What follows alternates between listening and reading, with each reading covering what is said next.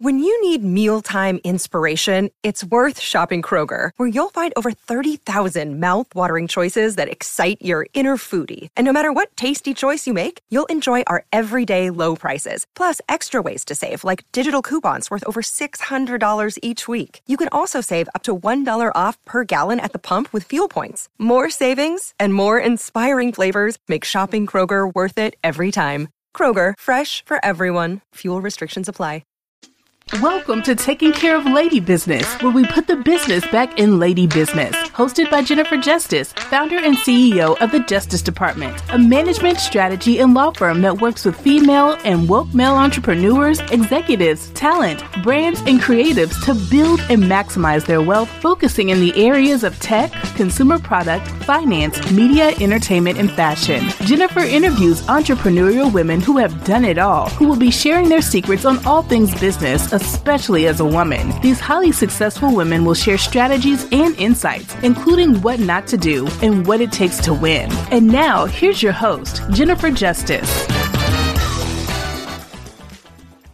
Hi, everyone. Welcome to this episode of Taking Care of Lady Business. We're putting some business back into our lady business.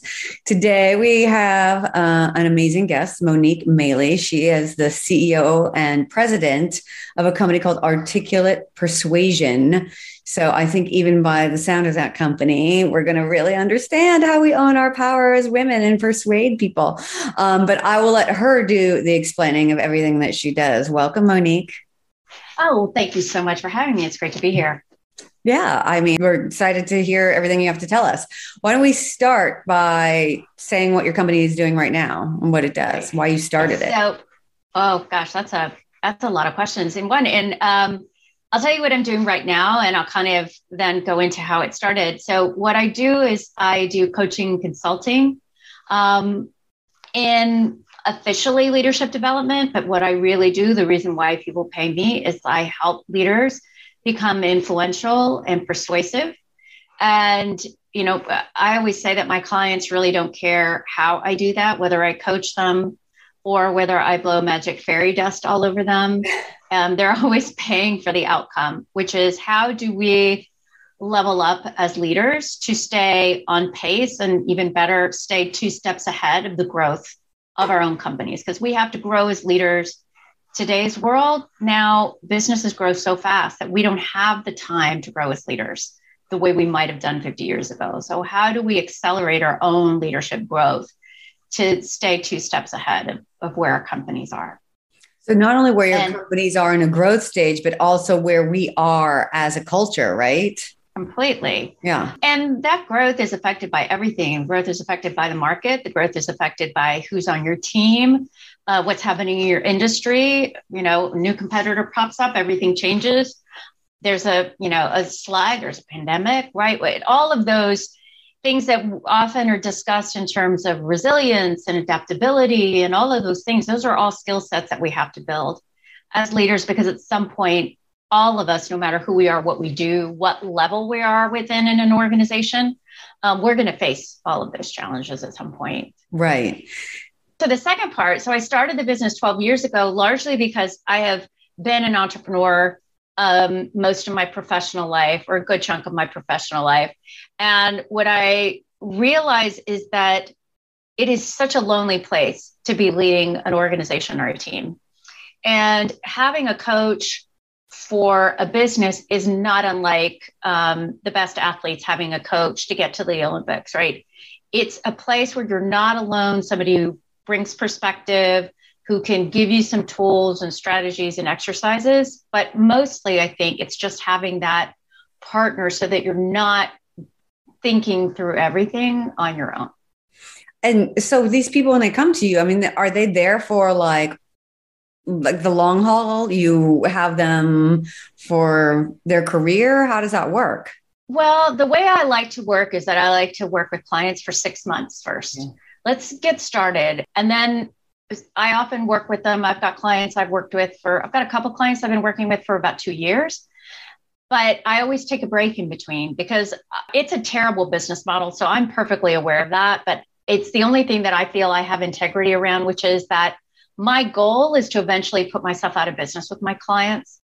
give them the tools not only to make the shifts that they need in the moment, but to start being able to self assess, create, you know, leadership development goals, create plans. Because what I want them to do is not only do that for themselves, but start doing that for their teams, right? If a leader is a coach, then that's what we want leaders to be doing for their teams as well. So ideally, people should be able to make a shift and then move on. Oftentimes, they come back to me even three years later when there is an inflection point. They're in a new organization, they've got a new role, they completely want to take a jump off a cliff and they need to figure out what to do next. Getting clarity around what their next step is is, is a really easy um, time for them to circle back. And do they come to you knowing what they need to know, or they're just like, I need a coach? I think very much they they come to me because they they know something needs to be different. Sometimes they know what that is. Uh, sometimes they don't. Sometimes they know what it is, but don't know how to get there. And sometimes they need somebody to hold them accountable because oftentimes if you if you think about sort of very entrepreneurial leaders which is really my favorite space people who and i say entrepreneurial leaders not just founders entrepreneurs in that sense but i think of these as folks who are highly adaptable. They're always looking for ways to improve. They are really open to change. It's not something that necessarily they're stuck in a mold. So i find that those sorts of folks are more open to iterating on their on themselves more regularly but they're also often great at ideation and not always good at execution. So having somebody who can help them with the execution side of this development is i think really right. helpful. you give them like real tactical bits of things to do to yeah. Yeah i call it work work. I don't believe in giving people homework because if anybody else's work is like mine i got enough to do in my day that I don't want to be staying up late doing homework. Uh, so, what I try and do is give people tools and exercises to be incorporating into their day because that's what we want to do. The way to shift behaviors or shift routines is not to sort of set it aside in something we do on a Saturday. It's something that, okay, this day, I'm going to just tweak this one thing and see what happens. And what I love about the work that I do is that that's sometimes it's just you show up slightly differently one day if you shift your energy, if you shift the way you engage with someone, if you focus in on being a bit more clear, a bit more precise on something, there's an immediate return on that investment of, of how people engage with you, how people react to you, how smoothly a process goes. All those sorts of things start to, to domino. And then that reinforces you making another small shift and along the way so you're helping them like in this whole chain of events to get to sure. like another level. I read somewhere that you had said to like not um, um something about leaders being coached not trained. Yeah so what does that mean? That, I mean, I thought about that. I was like, oh my God, I never, because I've had an executive coach and she was super instrumental in me starting my own business. You know, she'd seen me leave one company and then go to another one and, you know, thinking about going to another one. And she's like, why do you keep doing this? You know, um, and it was super instrumental. I never really thought about like the difference between training and coaching. Right. You know? So the way I think of it is that um, you train for hard skills and you coach for soft skills. Uh, you can have a process to learn how to do something tactical or tangible. Uh, I think coaching has to be you have to be in the moment. I call it present coaching. I have to meet you where you are every every time we have a meeting. Um, if you've just had a bad board meeting, then that's going to be top of mind for you. And so we need to work where you are in that moment. Mm-hmm. I can't have a set agenda that the third time we meet, we discuss blank.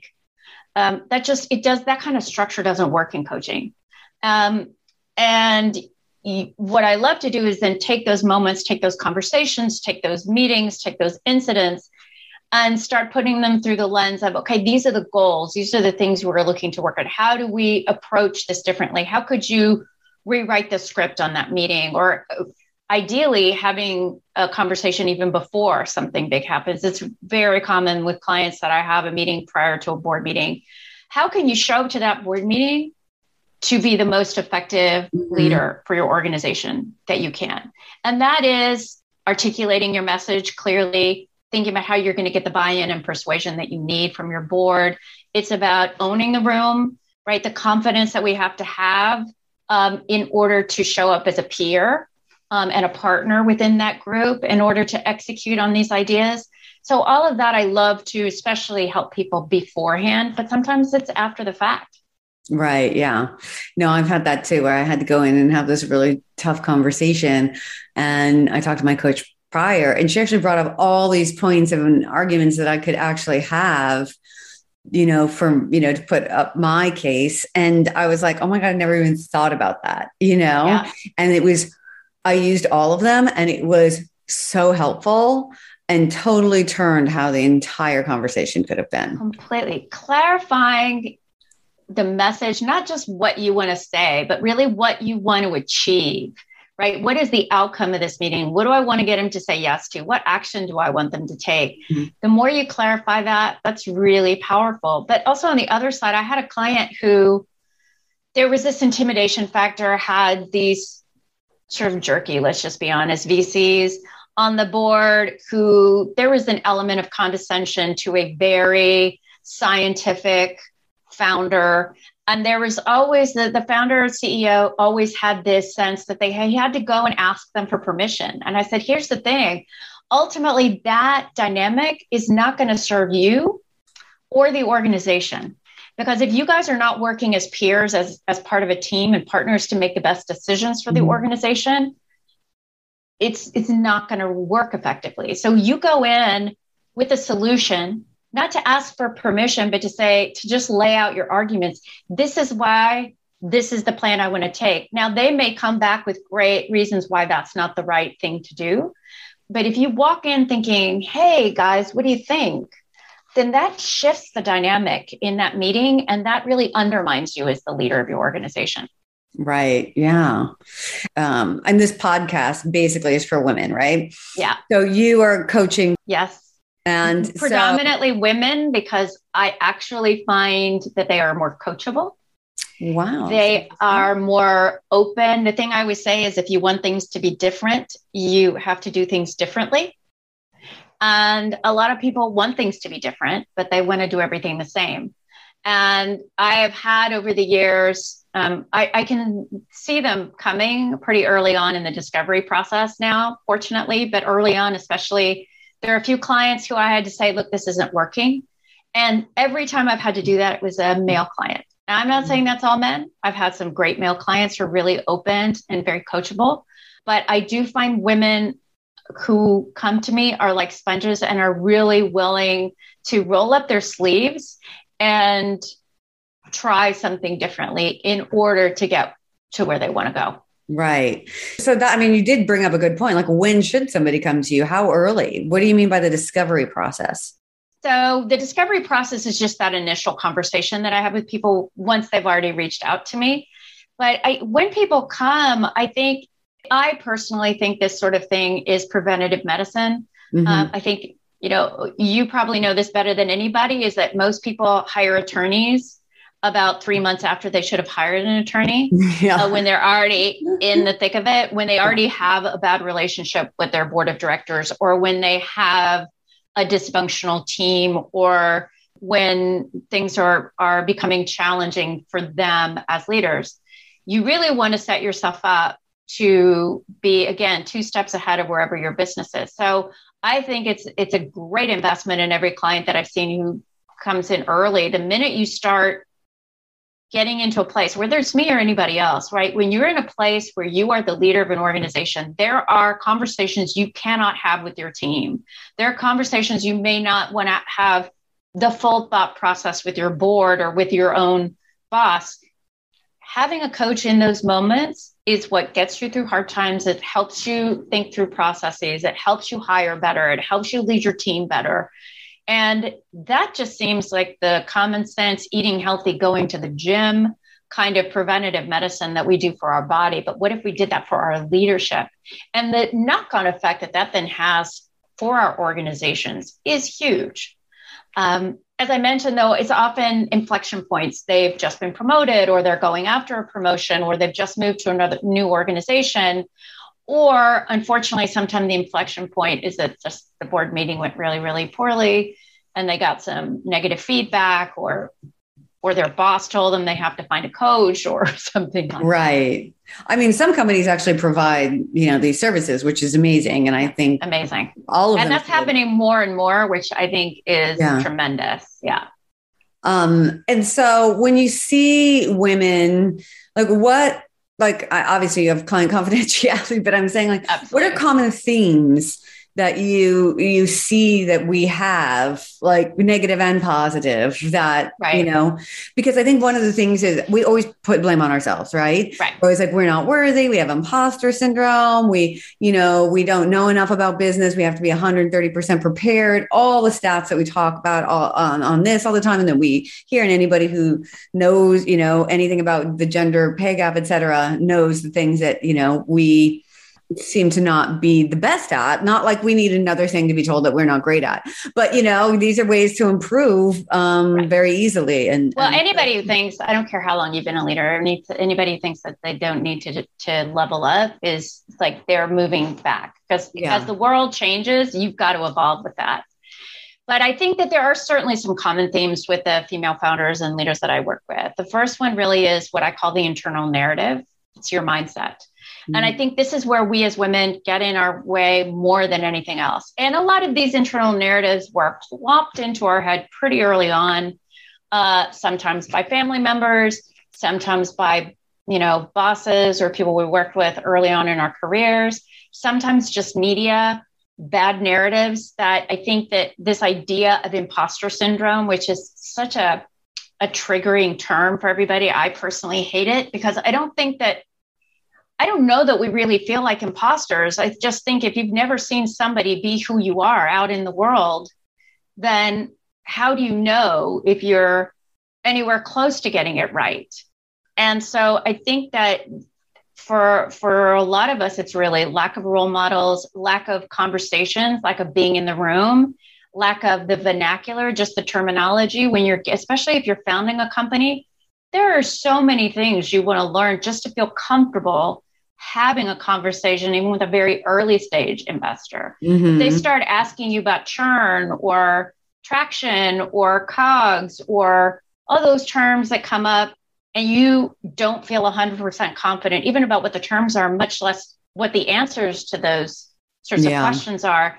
Our internal narrative becomes I don't belong here. I don't know what I'm doing. I am not. And this mindset is, I think, those narratives are the most limiting because they're especially because they're the ones that we put on ourselves. Like we got mm-hmm. enough out in the world. There's enough glass ceilings out there right? There are enough doors that are closed to us. There are enough hurdles we have to get over that creating any for ourselves is really frustrating. By the same token the great news is that because we're the ones that put them up we're the ones who can tear them down yeah. So shifting the internal narrative into something that is more constructive. Um, a very common internal narrative, for example, with founders, people who are really in the startup world, is that they will, when they think of the vision of their company, they think about what they can execute on. Right. And this is, and they ask for the money that they think they can get, not the money that they want or need, and not something beyond maybe i don't know how to maybe i don't know today how to execute on this but this is what i want this business to be. And so from an investor point of view it's great because you invest in a female company she's going to be very judicious with your money. But sometimes female founders starve their own businesses because they don't go big enough.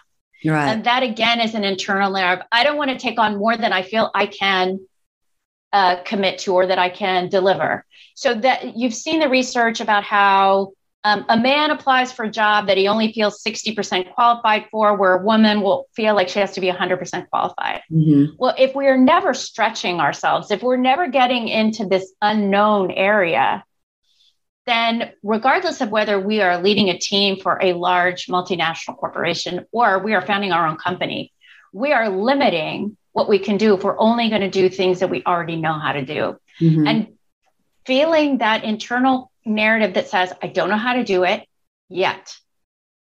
And so with my clients, I often say sometimes it's about tweaking wording in our internal narrative. So instead of asking yourself if you're qualified, ask yourself if you're ready. Mm-hmm. Don't ask yourself if you already know.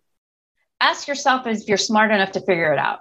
Right. Or to get the people together who can figure it out. That can be so powerful. So one of the other things, one of the other stats is that women are hired on experience and men on potential, right? So there's some leaders who have that unfortunate quality. When I was when I left one company and I was looking for another position, people would say to me, um, "But you've never been president before," and I was like, "Neither was Obama." Like, who cares? Like, yeah, well, that's and that's external, right? But then by the yeah. same token, the research also shows that women focus on competence, yeah, versus confidence, which is logical, right? It's of course we want to be great at what we do. The problem with that is that that often goes unseen. Mm-hmm.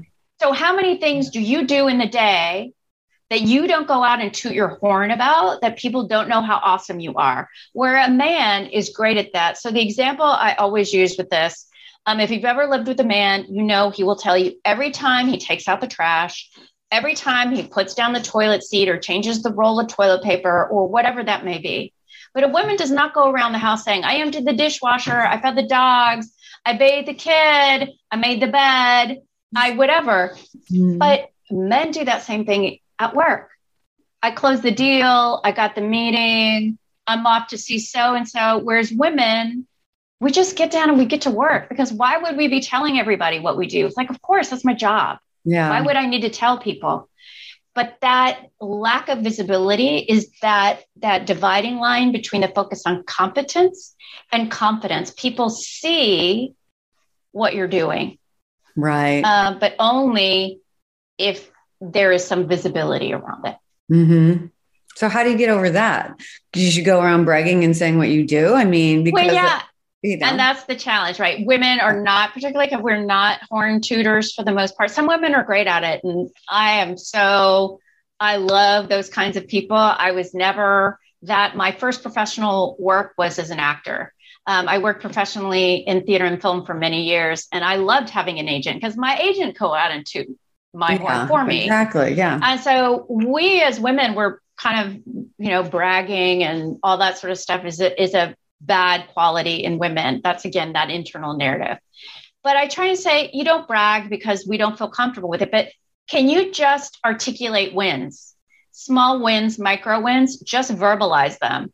Um, we're great at giving our team credit, but why is it always you guys and never we? Um, if your team is working really well, then you're probably part of the reason why. Mm-hmm. So we have to see those things that we've done and we've accomplished as wins and then just mention them, just share them, or have people who are our peers or who can also support us in that that pinging that that information around because we have to be visible in that sense and mm-hmm. um, not just physically visible especially now in a virtual world but our bosses are all these folks have to see our competence because that's where the confidence, them having confidence in us comes from.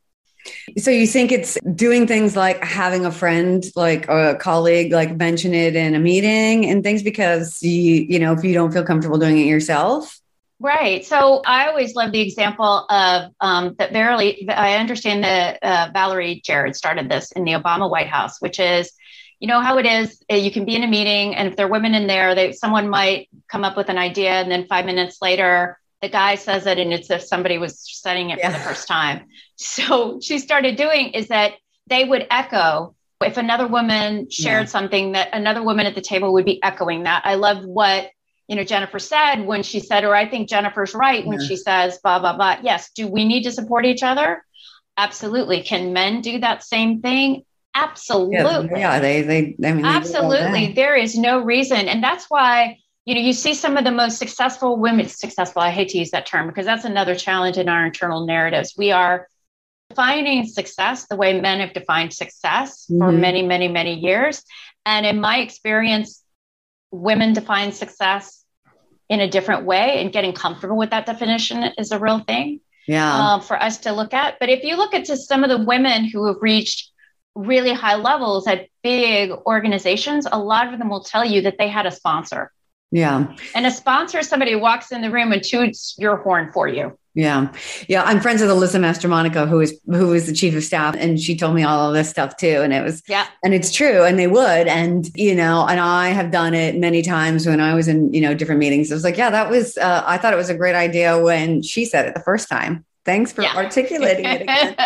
but you know, exactly. I also joined companies where I was like, they knew who I was. It was like four men, and they were like, okay, you know, she's going to come at us. We deserve it. We're ready to listen. And they were, and they were great. And I would point out things like, you guys keep using, like, hey, you got to skate to the puck. I was like, I don't know what that means. Like, I don't know. I mean, I can figure it out. I, I did, right. but I wasn't, I was like, not everybody knows hockey. Like, you can't use all these references all the time. And back to the point you made a while ago, the vernacular, like, I tell the story all the time about somebody on the phone, like talking about, um, Oh, it's the term that they use for extra money. Now I can't even remember it. So it's a bad story.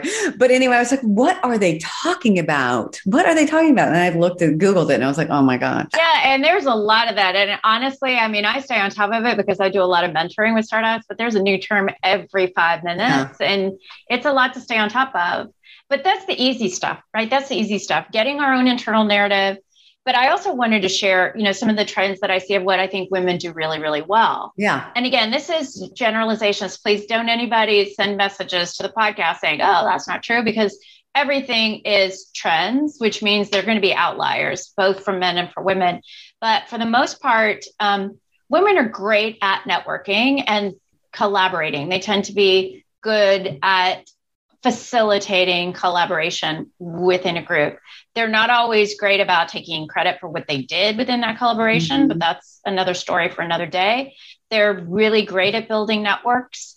Um, the downside is they're not always as good about leveraging those networks. We have to get more comfortable with. A colleague of mine said this example once, and I thought it's so true that a man will reach out to somebody in their network that they may not have talked to in six years and say, Hey, I'm applying for this job at your company. I know we haven't chatted for a while, but if you can put in a good word for me yeah. or whatever. Oh, yeah, yeah. Like, and a woman would, and if a woman did that, she'd be like, I can't believe I haven't talked to her in six years and she's asking me to do this. And just we have this weird dynamic with our our networks, but we're so much better at building them and connecting people. Yeah. In my and experience, that we just yeah. need to leverage that more yeah. because that connection part is huge. Um, dry powder, that's the term. It was like they kept talking about dry powder, dry powder, and I was like, yeah. What's That like, and then I looked at uh, yeah. oh, extra money. Like, come on, it's the same yeah. amount of syllables. Like, who? Even, I don't even know what it means. I don't even know where it came up. Anyways, all that dumb stuff, you know. But like, I actually want to go back a little bit to what you were saying about success and your own, like, yeah. what how we define success. And this just happened to me yesterday, where I got in this funk because you know, there was somebody, a man that, you know, was much junior to me and like had all that, got all the success. And I was comparing myself and, um, and I'm sitting here going, but wait a minute, I'm a single mom to twins. I've done this all myself, where, you know, he's married, stay at home mom, you know what I mean? And had like, you know, with kids and like, like the amount that I get done in a week like he couldn't do in six months, yeah. you know. Yeah, he probably has a work wife as well as a home wife. And, exactly, exactly. And I so, think that's yeah. such a challenge. And yeah. I, you know, it's very something when I was uh, starting this business. So I've had businesses before. I've been very successful in the traditional sense, many employees, many dollars, lots of zeros. And I created a business that I loathed my job. Like I created a job for myself that I hated. So mm-hmm. that was not my definition of success. At that point, I said, okay, what does define success for mm-hmm. me? And I realized I had to get out of the mindset of what I had grown up with that you have to move up a particular ladder, that the ultimate pinnacle is the CEO of a Fortune 500 company or a Fortune 100 company. There is nothing on the earth that would ever, I would ever want to do that job. I want to, what really makes me feel satisfied and fulfilled has nothing to do with what is entailed in being good at that job. Could I do it? It's not about capability. And I think that that's where we kind of get in our own way is that we think that if we don't do it, that someone's going to think we're not capable of doing it. And they may, right? We can't stop that. But that's no reason to turn yourself into a pretzel every day to prove to somebody who doesn't matter to your life that you're capable of something. Mm-hmm. And it's more important to say, I want to wake up every day and achieve all the things in my work life that are important to me. Whatever that means financially may be different for some people than other. If a title is important to you, then I think go for that. It's not important to me. That does not fulfill me. That does not make me feel more valuable or valued, right? But it's okay if that does means for something for someone.